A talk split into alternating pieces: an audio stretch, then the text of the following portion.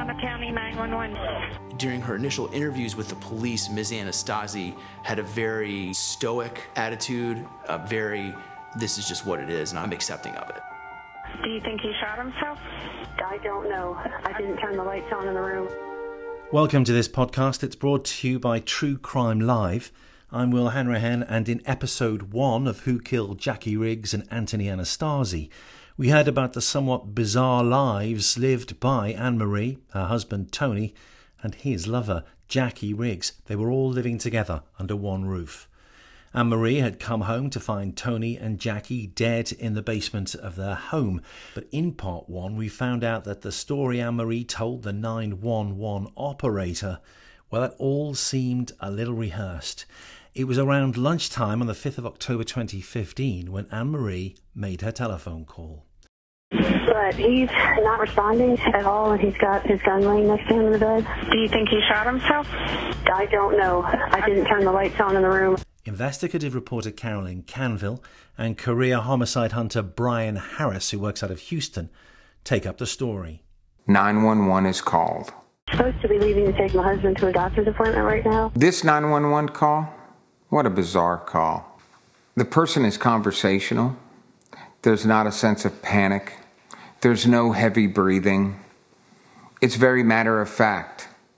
Hey, I came home and my husband's not breathing. He's laying on the bed. But he's not responding at all, and he's got his gun laying next to him in the bed. Do you think he shot himself? I don't know. I didn't turn the lights on in the room. I think he killed himself. You know, just very nonchalant, matter of fact, conversational, not panic. Where's that sheer panic? There's this gun next to him. Do you think he shot himself? Given the complexity of relationships, it might be easy to believe that was what happened. Bad stuff happens when bad things are done, right?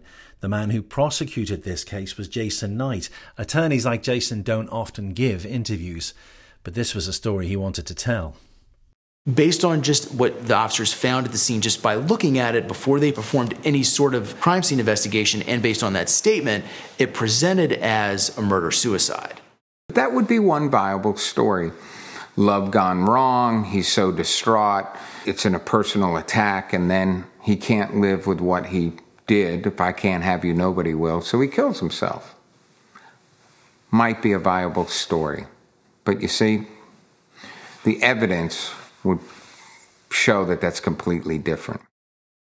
When the officers get there and they go upstairs to the master bedroom, they find Mr. Anastasi lying on his back in his bed, suffering from a single gunshot wound to the head with a pistol in his hand. And Ann Marie says, Well, you know, he was depressed. I mean, so he obviously killed himself. Anthony is lying face up with a single bullet wound. He's dead. There's a gun lying next to him. Things at the scene rang alarm bells. The murder suicide angle peddled by Ann Marie, that wasn't looking likely.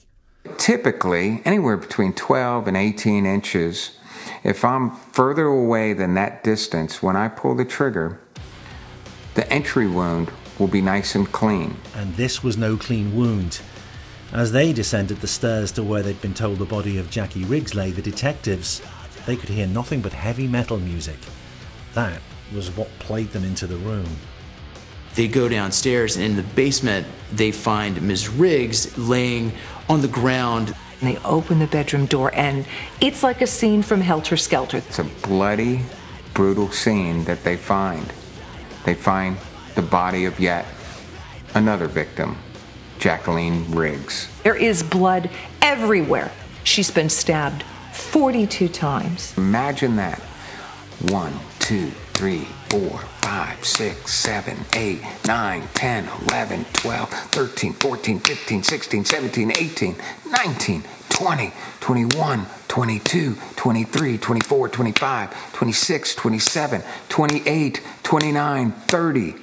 31, 32, 33, 34, 35, 36, 37, 38, 39, 40, 41, 42. It was a picture that spoke of uncontrolled violence. As forensics and scenes of crime experts went about the grisly scene, what was Ann Marie doing? Talking to the cops. Meanwhile, police are questioning Ann Marie They've got her downtown and they're asking her questions. And Ann Marie keeps saying, My husband committed suicide. I know he was depressed. It was a suicide. And they say, Well, what about the other woman? The what? What about Jacqueline Riggs? She's got 42 stab wounds. What? Ms. Anastasi's initial statement to the police was that she had heard Mr. Anastasi and Ms. Riggs engage in a heated argument in the basement of the home. He then came upstairs to the master bedroom, kicked her out of the bedroom, and then shut the door, and she never saw him alive again. Ann Marie, when the cops are talking to her, they want to know, what do you think happened?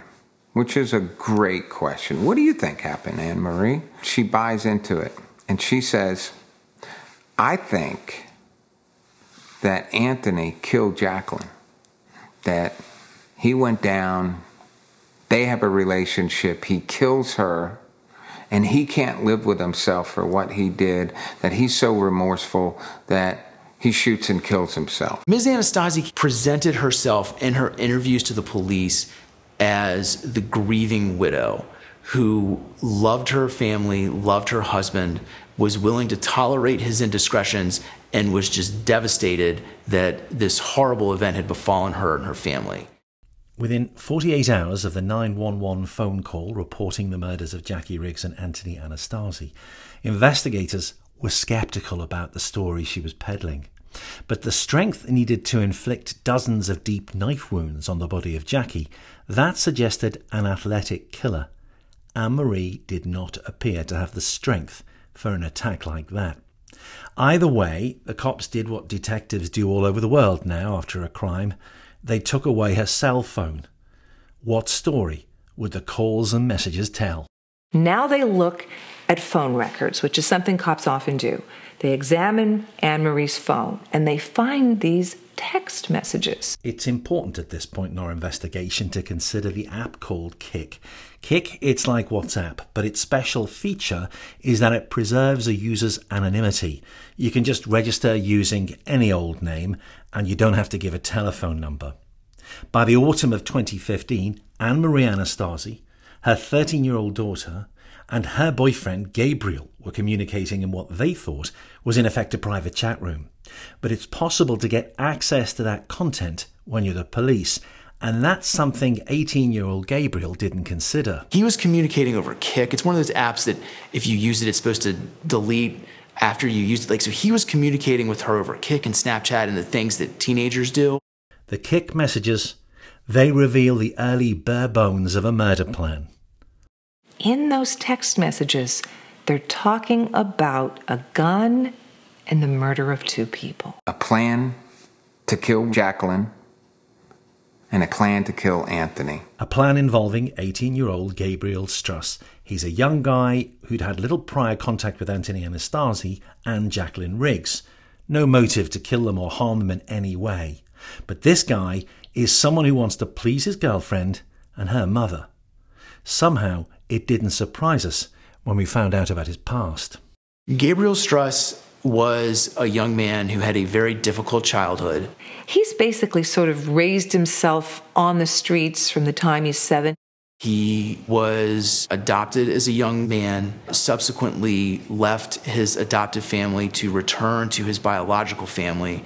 He wound up at the time of the murder living in very unfortunate conditions a few miles away from the Anastasis. He's basically raised himself, period. He really didn't have a great growing up life. Basically, kind of a homeless guy and kind of a guy who could be led. He lived in a home that had no central heat. It had a wood burning stove. The walls were covered in cardboard, had no money. Now, here comes the bombshell. Ms. Anastasi promised Mr. Struss that upon carrying out these murders for her, he would be welcomed into the Anastasi home. Ann Marie knew how vulnerable Gabriel Struss was. She was happy to exploit him. Because of Mr. Struss's extremely unfortunate upbringing and background, that seemed like a worthwhile deal to make. This young boy, he's 18, but he's not terribly sophisticated, hasn't had a great upbringing, doesn't, he's kind of gullible. Gabriel's probably not the sharpest tack in the box. He wants one thing, and he's going to do whatever he has to do to please. And by doing so, if he gains the favor of Ann Marie, he's going to do it. Mr. Struss was uniquely positioned to fall victim to Ms. Anastasi's manipulations. So now you have the story of this scorned wife who has convinced her daughter to join her in this plot. And oh, let's get your boyfriend to do the dirty work for us. Of course, Gabriel could have walked away, but he didn't, which means Ann Marie got to make the call she'd planned. But he's not responding at all, and he's got his gun laying next to him in the bed. Do you think he shot himself? I don't know. I didn't turn the lights on in the room. What happens next is simply the unravelling of lies told by a cold hearted organiser of murder.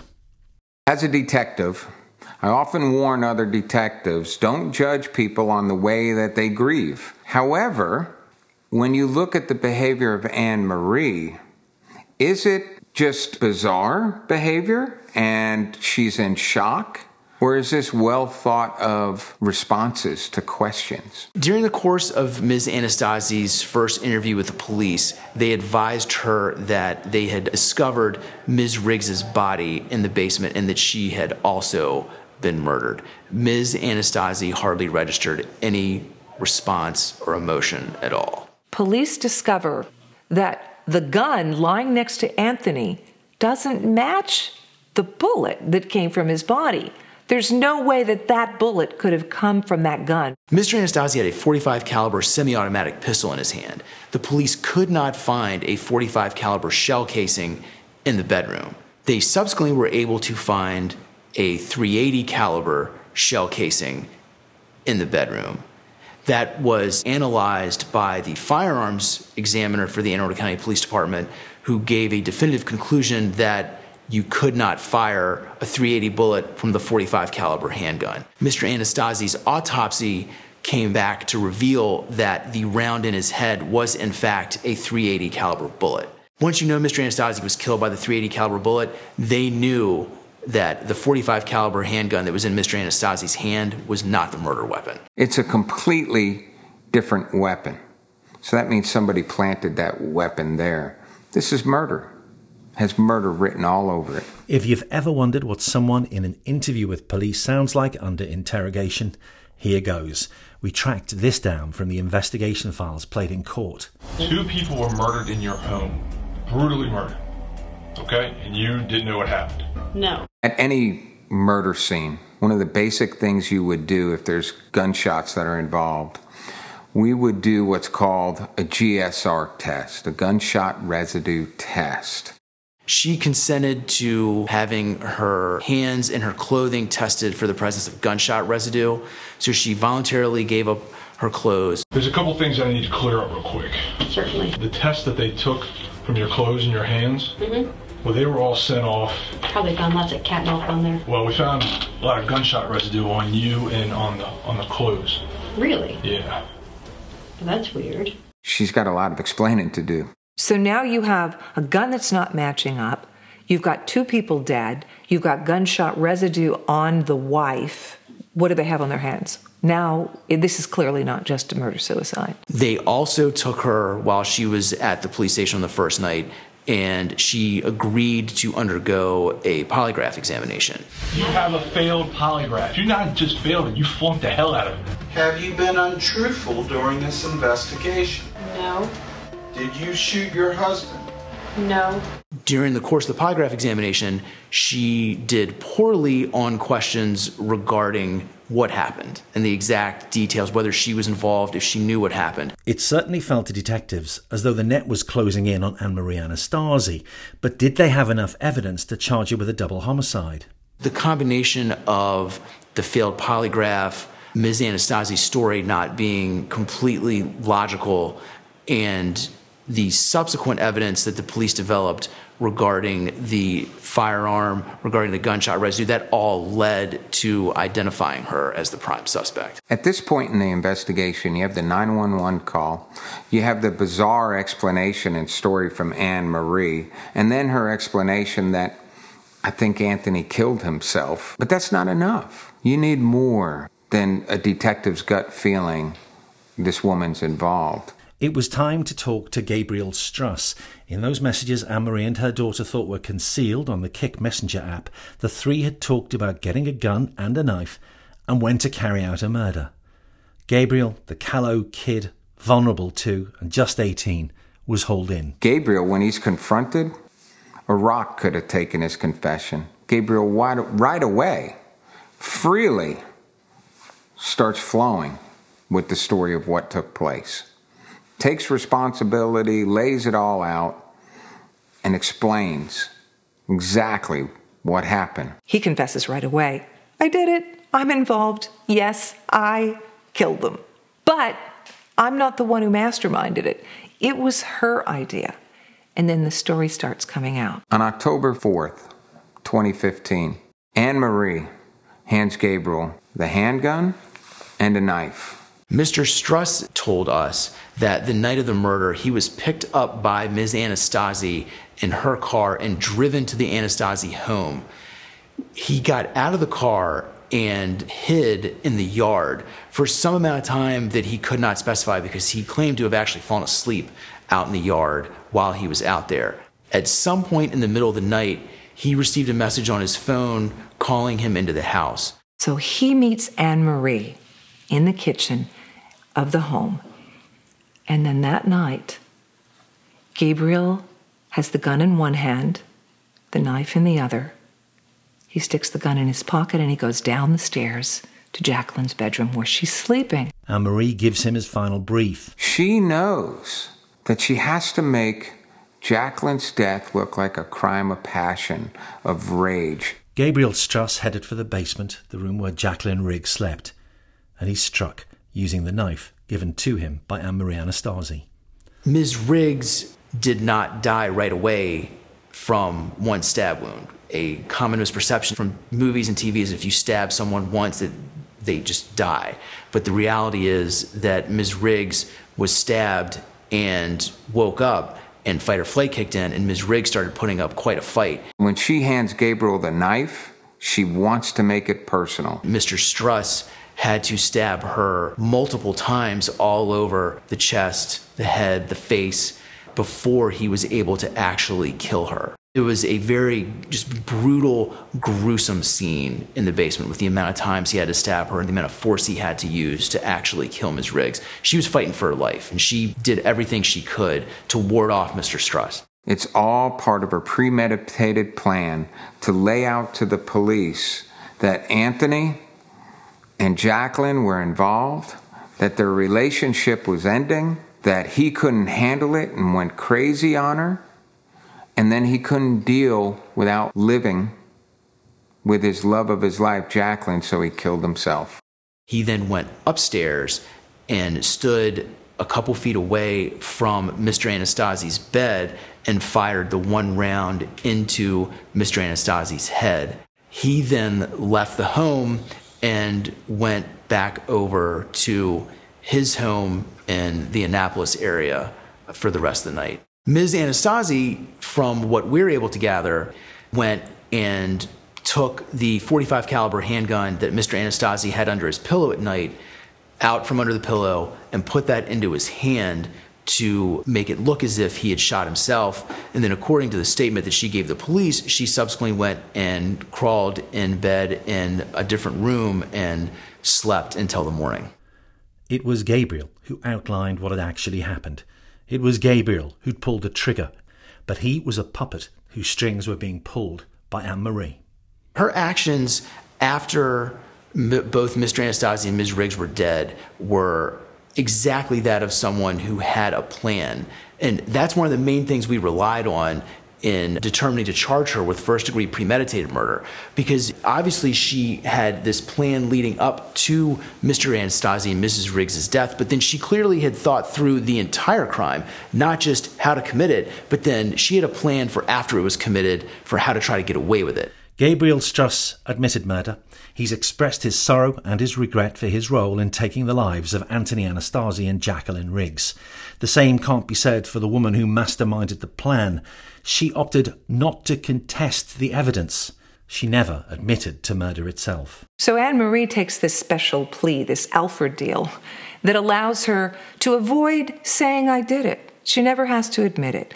She doesn't take responsibility for it. What it tells me has a fellow human being, has a homicide detective.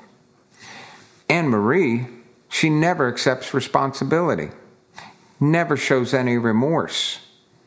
There's never an opportunity to see any kind of human side, human emotional side of Ann Marie. Ann Marie's teenage daughter, manipulated by her mother into a conspiracy to kill, she's also suffering the consequences of her parents' volatile marriage her case is handled in juvenile court. Hopefully, there'll be some treatment, there'll be some programs. She'll go on, she'll have school, but her, her life is in a confined environment.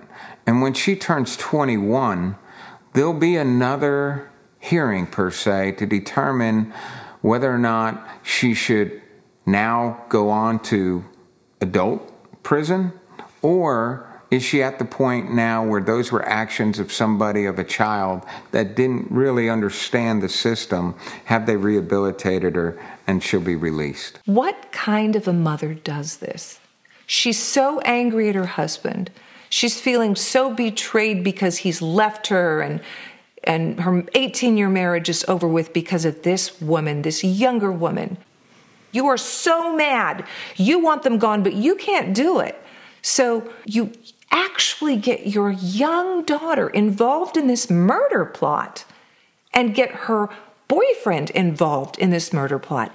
How can a mother live with herself? How can a mother do this and then never accept responsibility for it and never show any remorse? The havoc she left behind, and she could still never take full responsibility. But she receives a 60 year sentence as if she was the one that pulled the trigger as if she was the one who plunged the knife 42 times into Jacqueline Riggs. She wanted this done. She was willing to set the wheels in motion, but then she destroyed other lives in the process of doing what she was not willing to do herself. Gabriel Struss, and it seems unfair to me, but he was also sentenced to 60 years. The then 13 year old daughter of Ann Marie Anastasi, she'll have her sentence reviewed as she grows older. This has been a podcast from True Crime Live. If you live in Britain, you can choose to meet the team behind true crime documentaries currently airing all over the world and produced by First Look TV. In October 2020 in Birmingham, England, you'll get the chance to speak in person to the man who captured one of Britain's most notorious killers, Levi Bellfield. You'll be able to interview the barrister who defended a woman who hired her own husband and son to kill her lover. And you'll be able to speak to some of the top forensic psychologists who help police create profiles of the killers that they want to put behind bars. It's looking like a very interesting day. Come and join us. You can say hello to me too if you come. I'm Will Hanrahan, and you can hear me next time on the True Crime Live podcasts.